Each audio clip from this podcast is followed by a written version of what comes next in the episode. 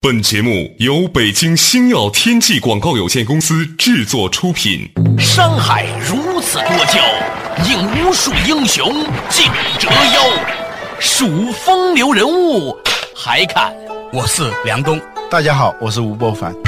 两个男人孕育五年，梁冬、吴伯凡帮你坐着打通经济生活任督二脉，东吴相对论。好戏马上开场。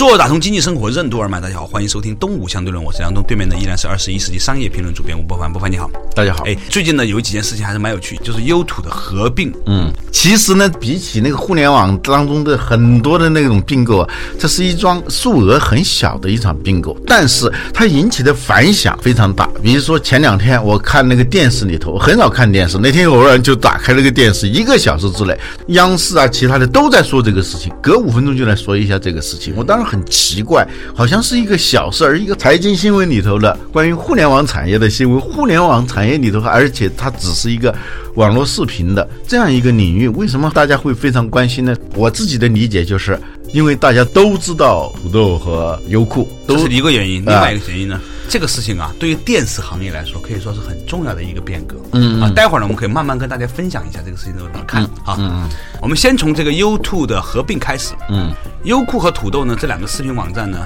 可以说是中国这个业内的数一数二，在视频领域里面应该是的。它这个排序是这样的，就是优酷它的流量是第一的，对。而土豆呢，第优酷其实低不少的，但是它是排第二。对。第三名呢，据说是。搜狐视频啊，我曾经问张朝阳，他说已经不是第三了，我们已经是第二了啊。他说在很多时候，它的流量是超过土豆的。对，这个很重要，你知道吗？嗯，这是土豆他意识到威胁，有可能被搜狐视频。给超过，因为搜狐它动作很大嘛，把你的前同事弄去专门负责这个视频啊，而且刘春本来是管视频，现在好像是整个的总编辑了嘛，是吧？对，他是把网络视频作为一个战略性的一个业务，再把它推，所以呢，在这种情况下。一二三名，当第三名以一个很迅猛的速度在追赶的时候，第二名就感觉到很害怕，尤其是当你的优势变得那么不明显的时候，会有一个自然的反应。当然，除了这个原因之外呢，据我所知呢，还有一个原因，是因为土豆的投资人他们也希望用这种方式呢来建立起他的这个壁垒啊，竞争壁垒。很多人在评价这件事情的时候呢，都提到说，想起了当年的分众和聚众的合并。嗯，因为呢，当他分众和聚众合并了以后呢，它的市场份额变得很大的时候呢，他掌握了一个对广告商的定价权。媒体公司它有很重要的一个特点，就是说它的广告价格的这个垄断性的问题。对，因为这样的话呢，它有面对两方面，一个是对于上游的内容提供商，嗯，它有一个定价权了。对，如果大家都分开来谈的话，那就是说各个击破，对啊，最后是渔翁得利，就是版权的那一方它总能够卖出去，因为你竞争太多嘛。对，如果你的这个投标的人。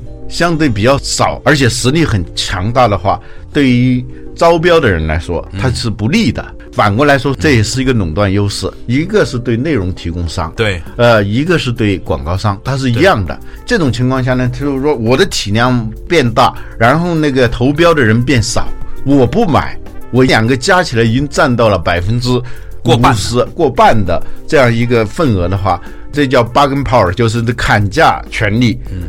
是非常大的，这是他的一个策略吧。嗯嗯，同时呢，他也可以减少这种内耗嘛。嗯，这两家公司过去是老打的嘛，是吧？经常是就是你告我，我告你，至今还有一些官司还未了的。这下子真是一下子可以了了啊！在这种情况下，他就是说减少内耗，增加体量。抱团取暖，成本减少了很多，减少成本。除了采购节目的成本，据我所知，这两年电视剧行业为什么那么火爆？很多投资人进去，就是因为网络开始买电视剧版权，已经超过电视行业了。它是这样的，最早的时候啊，根本就没人买，因为一些网友看了电视剧以后，把它一截，往那个网上一放，所以那些网站都是不买的。其实那是属于盗版嘛。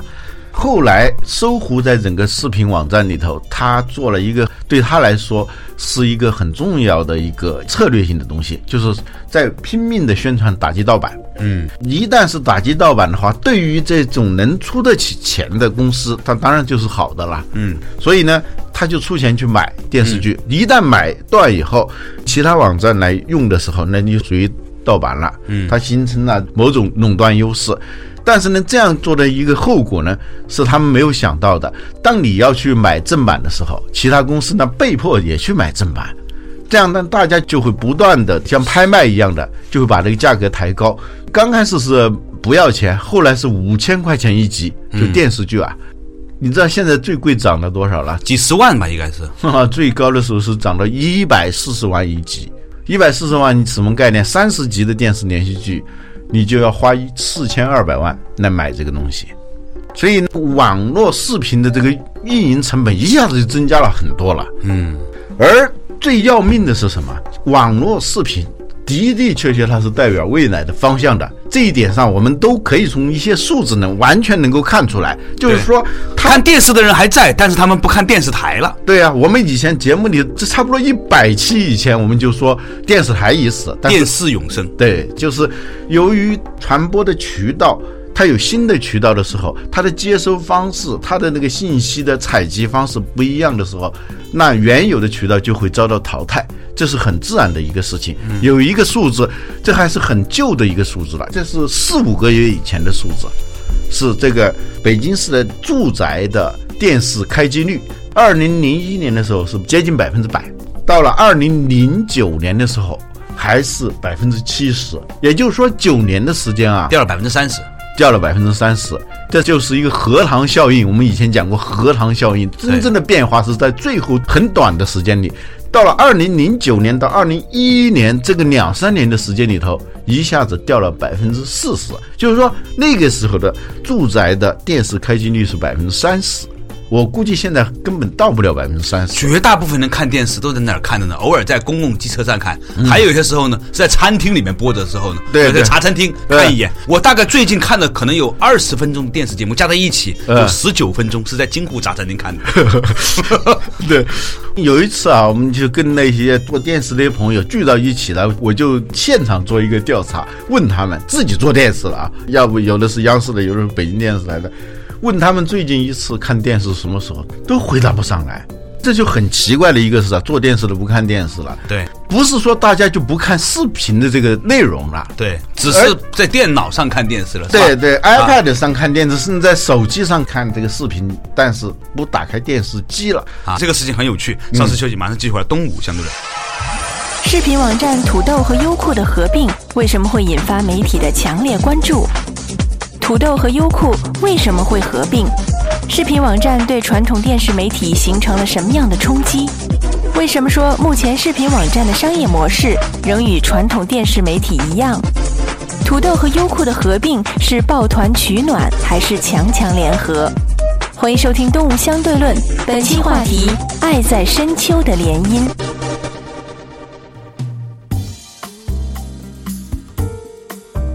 做打通经济生活任督二脉，大家好，欢迎来到东吴相对论。刚才呢提到一个话题啊，嗯，就讲到说现在电视这个事情很奇怪，电视市场，尤其电视剧市场极其火爆，嗯，但是电视台的生意却是越发艰难，嗯，有一个年轻人更多的是在网络上看电视，不一定是年轻人了，现在一些老大爷。一些叔叔阿姨，好多都用 iPad 看。我九十岁的外婆都在用 iPad 看电视连续剧。现在，对，它的好处是显而易见的，它不用等，是吧？没那么多乱七八糟广告。你过去看电视那种感觉，最早我们看电视连续剧是。每天一集那种煎熬，你知道吗？那个时候不是的，是每周一集，哇，疯掉了！我记得看《智山四郎》，有一次晚上，哇，已经开始播音乐了，我作业还没做完，急的我呀，最后终于做完了，《智山四郎》的片尾曲上来了，我当场我就嚎啕大哭，人生太深刻了，这记忆。那种电视剧最典型的就是到了那个快结束的时候，那个男主人公做了一个很酷的动作，举起枪，啊，所有的人都知道。马上就定格了，这一枪一定要在明天晚上才能打，或者不打，说这一天让你很煎熬的这种控制，就是这个内容对于受众的这种控制是非常有利的。这个时候，它广告的收益就会非常的大。但是呢，由于这种就是说接收者主权代替了发送者主权的时候，对，一下子权力结构就改变了。对，而且它不存在着黄金时间了，是吧？我的时间就是黄金时间，我什么时候方便的时间就是黄金时间。你方便的时候，对，你方便的时候还上微博啊？呃对记得是要冲水哦。你方便的时候，方便方便。嗯，这是传统电视业的最根本的那个模式没有了，就是黄金时间，还有控制对消费者的这种控制没有的时候，这个的确是一个非常大的一个挑战。所以现有的视频网站，它自己的盈利模式还没有找到，你发现没有？也就是跟传统是一样的。一样的，它完全用的还是一个广告的那种模式，就转移支付、交叉补偿的那样一种模式，是吧？就是说，它不直接挣钱，嗯，它不直接从谁手里头去拿钱，它是通过这个免费的内容来获取注意力，然后来卖广告，就是这样一个模式。商业模式跟传统的是一样的，它没有什么多大的创新。至今有了一些零零星星的小打小闹的一些创新，实际上都算不得数。所以呢，他们面临着一个很大的问题，就是说，他对传统的这种产业的冲击力是非常大的，而它自身的这种生存能力其实是比较弱的。你像这个土豆和优酷，他们到美国上市，融资量都很小的，一点几个亿。优酷还可以啊土豆是纯粹就是为了上市而上市了。对对对，它那个融资额是很小的，因为投资者看好它是个梦啊，是一个可以投，但是不可能巨量的投的这么一个生意。嗯，它的成长性是成问题的。知道它以后代表未来，但是什么时候开花结果，它能否活到那一天？很多互联网公司都是这样的。当年很多公司都是能撑的就撑下来了，觉得前途无望的就撤下了，撤下也就失去机会。所以呢，视频网站呢现在也是这样一个问题。视频网站可能未来会出现的一个可能性哈，嗯，就是收费电视。就是说，以前呢，我们都大家都觉得很难啊，嗯，就是大家都不愿意给钱，那么就看广告嘛。嗯，但是你要知道，在美国有个市场叫 HBO 市场，嗯就是说有线电视市场。嗯，其实我现在越来越看到啊，我认为啊，优酷和土豆加在一起啊，他们走的不是所谓的新媒体互联网路线，他们拿的市场实际上是 HBO 的那个市场。对对就是付费的有线电视。对你想中国人口众多，如果能够每一个账号每个月给你二十块钱，你可以看着高清优质的电视节目的话，以前呢，现在大家都在电脑上看，但是你知道现在电脑和电视的这个转换已经很容易了。比如我们家里面你买个 iTV 的那个东西，是吧？你把 iPad 上的东西就马上就可以转到巨大的那个等离子电视上看，很清楚，啊而且效果很好的时候，这个时候你就会发现说，有越来越多人可能直接透过网络付费的方式。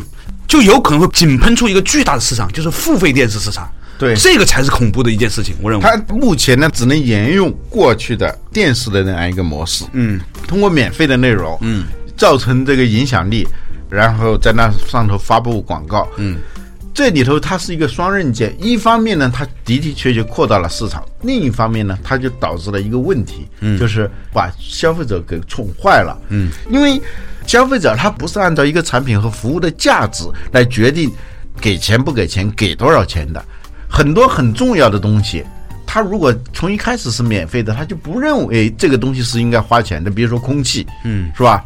空气那绝对是对我们的生命来说是非常重要的。最重要的事情，最重要的，差你几分钟空气你就完了，是吧？但是呢，从来大家没有想过去买那个空气。你从一开始就是免费的时候，我们以前讲过这个东西，它这个习惯形成了，你再来收费的时候就会有很大的问题。这也是堕入了电子商务的那个逻辑，因为只要你一收费，就会给潜在的竞争对手和后来的人机会，所以他不敢，不敢收费。所以这现在是一个什么情况呢？就是拖下去，用钱养着、喂着现有的这个业务，他不可能从消费者那收多少钱，也不可能从广告商那儿收太多的钱，他只能是用这样一种模式，那就养着养着，有朝一日啊，一招权在手，我拥有了定价权的时候，那就很可怕。它的那个盈利前景是非常非常可怕的。但是你能不能熬到那一天，这是一个问题。对，今天看过来呢，中国的这个网络视频的格局基本上已经定下来了，是吧？奇异呢，由以前的第四，现在变成了第三，爱奇艺。对呀、这个就搜搜狐一下子就自动升为第二或者第三啊啊这不知道对不知道。啊对，因为这些第几第几啊，它都是根据不同的标准啊。我们以前讲团购网站的时候说过一个怪现象，就每个团购网站都说自己是第一，而且绰绰有据，因为按照它设定的标准，它的确第一啊，这个很难说。但是我现在觉得有一个很大的问题，就是特别为优酷和土豆担心。担心什么呢？就是被征用它的这样一个模式。什么东西它是先驱，对。它在培育市场，对。它在教育市场，它在培养用户的习惯，对。然后它在摧毁它的传统的敌人，这方面开疆拓土，做了很多事情。但是它目前它的盈利模式非常的单一，它的资本的供给量是不够大的。现在之所以来并购，是因为它意识到这个成本的消耗很成问题。如果这样撑下去，两家一方面本身的消耗很大，在一个两者之间的那种内耗也会很大的时候，它就采取的并购的方式。所以这个并购它不是一个喜讯，在我看来，网络视频已经要进入到一个相对困难的时期。就是资本的供给量不够的时候，它节省成本，抱团取暖。所以 U2 的这个并购，我说是爱在深秋，还没有到冬天，还没有那么寒冷，它是在深秋，两个人爱在深秋了。啊、嗯。这个事情我那天也发了一个微博，嗯，我觉得这是一个现实主义大电影，嗯。这个事情我是这样看的，就恰好呢，这两家公司上市之前呢，他们的老板都来跟我聊过天，嗯。我也很近距离的去了解过这两家公司，我认为这是一个现实主义的电影，嗯。显然他们俩的合并是基于利益。嗯。啊，在现实生活中，如果一个婚姻来看的话，一桩基于利益的婚姻不一定能成功，但是一桩基于利益的并购是不是能成功呢？我们需要保持某一种的乐观的期待，但仅仅是个期待而已。嗯嗯这就意味着说，当它合并之后，企业文化的合并是很重要的。啊，这我看过老话题我叫整合呀，什么这些东西，对这个，但是你知道，这意味着这里面有一套领导班子要出局。那肯定的，就是我们只见新人笑，不见旧人哭，呃只见这个结婚的快乐，没见到有人要离家出走的悲伤。嗯在这点上来说，我觉得作为一个业界观察者，其实我们应该保持某种的观察的视角嗯啊。稍事休息，马上继续回。东吴先头人，为什么说新兴专业视频网站正在遭受来自传统强势网站的围追堵截？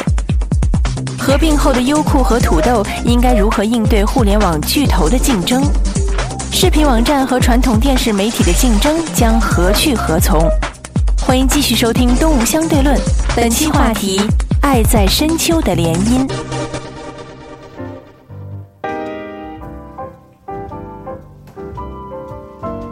做打通经济生活，任督二脉。大家好，欢迎继续回来。东吴相对论。刚才我们讲的一个事情啊，就是优土的合并。从我的角度看，首先我认为它是一个现实主义的婚姻，然后引发了一系列可能的人间悲剧啊。嗯第二个呢，我其实在看到的就是他们俩的合并。为什么你刚才说一开始有那么多的电视台进行报道？呃因为其实很简单，你可以想象在未来。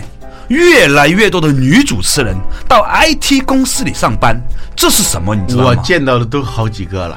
对呀，这以前是很难得的嘛，对不对？对呀、现在这个事情变成是主流了，你知道，这很多电视台的台长就疯了。经常莫名其妙一个短信过来，嗯，主要是从你那儿认识的一些女主持、女编导什么的发个短信过来，我现在在奇异了，不在哪儿哪儿了，都是这样的。今年以来，差不多我知道的有七八个，对呀都从电视台转到视频网站去了。对，IT 公司它以前是有个很强烈的工程师宅男文化嗯打底的。我所认识的大部分的 IT 公司，男嗯呃，技术男嘛，是吧嗯？对突然来了这么一群女主持人，嗯哇，你想想看，这是一个多么瑰丽而斑斓的一个世界，它很有幻化现象感觉，你知道？嗯，对对对，那些以苍井空为偶像的这些技术男嘛，你想他文化都会改变，你发现没有？对，我觉得这个事情很有意思，就是说我们作为一个旁观者，我们一方面要看这个合并之后带来的人间悲剧，另外一方面你要看这个合并之后带来的人间喜剧啊，这很有趣啊。嗯。这里头呢，再往深处说呢，你发现这里头有点像那个什么，就我们经常玩的那个剪刀石头布，就是传统的视频，也就是电视啊啊，的的确确是遭遇到了网络视频的强大的冲击，但是它自身呢，它也有问题。从内部来分，你发现这种专业的 YouTube 这两个之外，还有很多啊，还有上市公司啊还有什么乐视啊，还有你完全没听说什么激动啊，什么有很多这样的网站，你都没听说，他们一直在做，哎、啊而且有的时间还真的很长。啊对啊但是呢，这个专业化的视频网站，我有点不看好。原因是什么？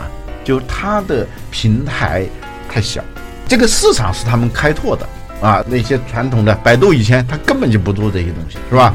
甚至搜狐，虽然这个优酷本来是搜狐的那个股古永锵嘛，啊古永锵嘛，他原来是搜狐的嘛，是吧啊？，李善友也是搜狐的，对呀、它是分出去的。连宫羽对以前也是搜狐的，对啊，你发现就是说，他们出去在创业，在趟路子。一方面，我觉得张朝阳可能有点失落啊，从这儿他们出去打了一片天下。但是反过来呢，他用他原来的这个平台的这个优势，就是说，搜狐本来的用户以文字为主要载体的这种信息的消费者。